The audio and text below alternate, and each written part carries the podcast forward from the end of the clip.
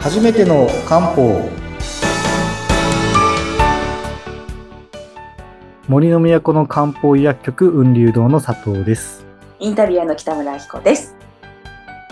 よろしくお願いいたしまおす 願いします。さあ、角、あ、角じゃない、 つ、角談義が。そうですね 角談義が。あなんか今、漢字で角って今メモしてたら、角って読んじゃった。そうですよね角談義が広がってます。前回角がまああの、ゆまあ、予告通り3種類うんですね、あの高音器を使うあの作るトナカイの角とイライラを除く牛の角とあとアンチエイジングとかですねまあ底上げで使える鹿の角みたいなの出てきたんですがはい。これでまあ生理周期まず特に高音器をメインで作っていくんですねはい。あとはですね、起こる問題っていうと、結構まあ、ついでに言うと生理周期の話で言うと、やっぱり排卵痛、生理痛っていうのがう出ん。てくるので、まあそこに関して言うと、まあ我々はですね、まあここ結論から言うと、まあ血流が悪いってみなすんですね。痛みが起こるのは血流が悪いと。そうですね。あー特に生理痛はもう血流が悪いんだっていう指標になってですね。へえだから、うんと、場合によってはその生理の前後だけ血流良くする処方を足したりすることもあります。えー、生理痛って、苦しむ人は本当苦しみますよね。そうですよね。だからなんかうん一週間ぐらいとか結構長い人でね苦しんだりすると、まあ、月の4分の1大変となる。それはちょっとかわいそうな話なんですけど、まあ、逆に言えば、寝込む人もいますもんね。そうです、そうです。本当にもう頭痛もひどいみたいになってしまうということがあるので、まあ、ここの生理周期の整える一環として、まあ、生理痛があるんであれば、まあ、血流改善の漢方を使いましょうということで、まあ、以前もちょっと血流改善のお話したかもしれないですけど、結構重要なんですね。うんで今も言った通り、あの、毎日飲む人もいれば、うん生理の前後だけ、例えば1週間集中して飲むとか、そういうこともやったりします。うんで、これ全体的に、こう、整えていく、いうことをやるんですが、いそうですね。まず生理のところは、だから、血流を良くするものうんですね。で、特にまあ、これを妊活という視点で見ると、特に子宮内の血液をきれいにして出す出してもらうとはいいう、まあ、環境をある意味整えるということでも血流改善ってものすごいうん重要になってくるんですね。うんなので、うんと、この時何に使うんですかというと、これ前言ったんじゃないかな。あの、単人って覚えてます。あ、単人、あの、パンダの単人、散歩の散、あ、参加の散。あの、記憶の引き出しにありま すよ、単人。なんか、そう、漢方ってね、全体的に言葉が難しいんですけど、あの、ちょっと記憶の片隅にあります。ですね。単人とか、うんまあ、ちょっと聞いたら怖怖がってしまうのが、昼とかミミズとか、あ、そうそうそう、そんな話出た。そう。思い出しちゃった。ですね。うん。だからここら辺を、まあ、入れては、い性質を除くと。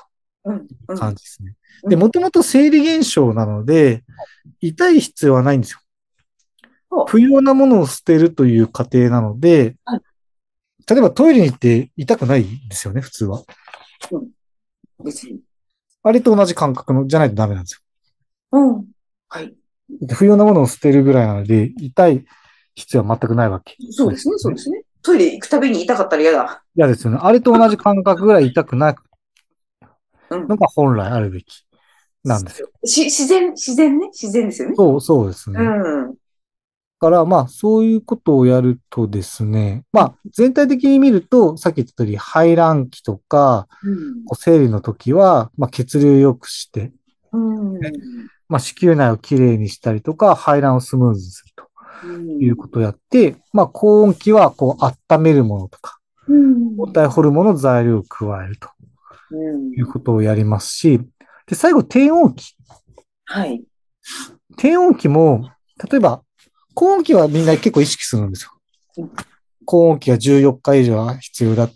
はいい。うことはあるんですが、一方で、低温期も、あの、ちゃんと11日以上必要で、うんうんなんでかというと、低温期っていうのは、こ、はいう卵が成熟する過程でもあるんですよ。はいだから、ここが短すぎると、卵の成熟が、まあ、当然進まないと。いわゆるこう、つく、作れないってことですかね。うん。っていうふうになるので、低温期もしっかり低温期としてある。で、に高温期も高温期としっかりあると。いう感じなんですけど、低温期の場合は、うんと、ちょっと血を加えたりですね、増やしたり、まあ、大気を増やすという時期になるので、はい。これも聞いたらちょっとびっくりするかもしれないけど、この時に、まあ要は体液、血液とか体液とか、こういうもの、漢方で言うと陰と陽で言うと陰を増やすっていう表現をするんえですー、因果です。へえ。はいうんこれに何がいいんですかというとはい、亀がいいです。亀亀うさぎと亀の亀ですかはい。へえ亀。がいいです。亀、亀のど、ど、どこ、どこですか甲羅亀の甲羅を煮込んで作ったものがあっへーてですね、すんごい硬くなるんですよ。こう、煮こごり作って固めると。あ、だって、ほら、あの、すっぽん鍋のコラーゲンがすごいって言いますもんね。あ、そうですね。あの、すっぽん鍋のすっぽんの甲羅の方です。甲羅。ああ、甲羅を煮込んでとろどろにしてうん、それを固め直すってやるんですけど、亀の板って書いて、基板っていう名前がつくぐらい硬いんですき亀の板で基盤。はいはいはい。へえ。よ。硬いんですね。うんそれが体を潤す力とか血とか体液を増やす力がすごい強いので、低温期には亀、へ高え。温期にはトナカイ、すごい。ベースアップには鹿。動物園になってきました、なんか。そうですね。で、イライラには牛みたいああ、 動な。物が、今日もう動物だらけなんですよ。なんか私今ね、頭の中には、動物園とか、あとほら、お菓子の食べっ子動物ってあるでしょ、ビスケット。あれが今頭の中に浮かんでます。そうですね。はいこういうものをうまく活用して、うん、あの、要は、その周期に合わせて飲むものを変えていって、うん。あの、こう、生理周期を整えるってことなんですよ。へですーよね。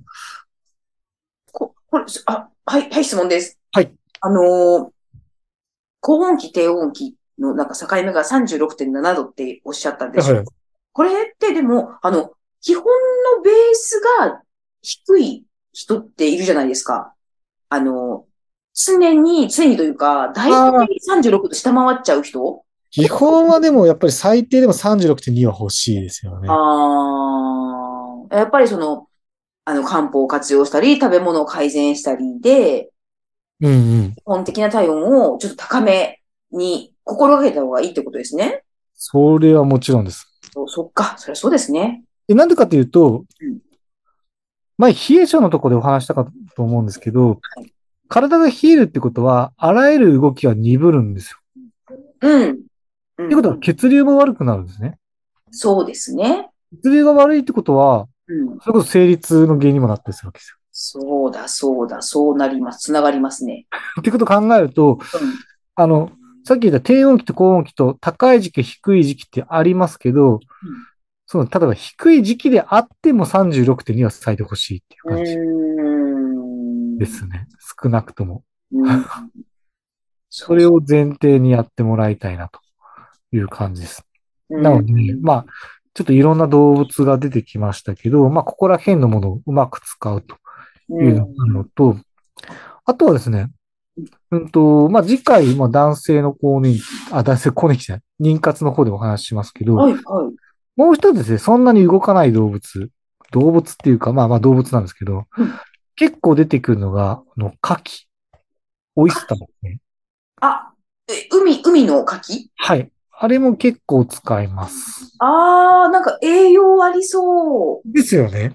海のミルクって言いますもんね。そうですね。うん。あれもすごいよく使うんですよ。で、へーこれでもすごいなと思うのが、例えばですね、まあ、妊娠の実験って、まあ、倫理上の問題で人では当然できないんですけど、うんあの、の、あの、煮込んだものをですね、はいあの、与えると、あの、マウスとかラットに与えると、子供の数増えるんですよ。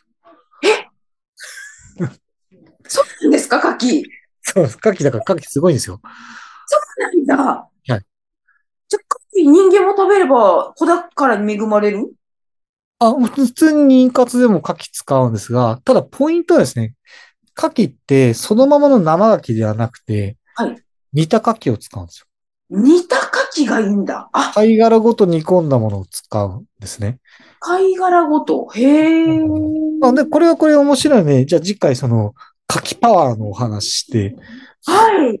で、これを男性にも、不妊にも使うというお話をして、ちょっとまとめていきたいなと思います。ぜひぜひ、あの、雲流堂さんがある、あの、仙台もね、牡蠣の名産地ですしね。あ、宮城はそうですよねえね。まあ石巻とかあるので、ねえ、岩、岩牡蠣、大きな牡蠣ね。とかありますね。ね、そうですね。松島とか有名、そうそうそうそうそう。ねぜひぜほんひ。本当はそこからレポートしたいぐらいですけど、私 ちょっ牡蠣食べながらと食レポになっちゃうんで、やりたいとこですが、はい。ちょっと変わっちゃうんで、はい。次回はその牡蠣のお話じゃにあ、キパーお話したいと思います。 お願いします。 はい。はい、ありがとうございました。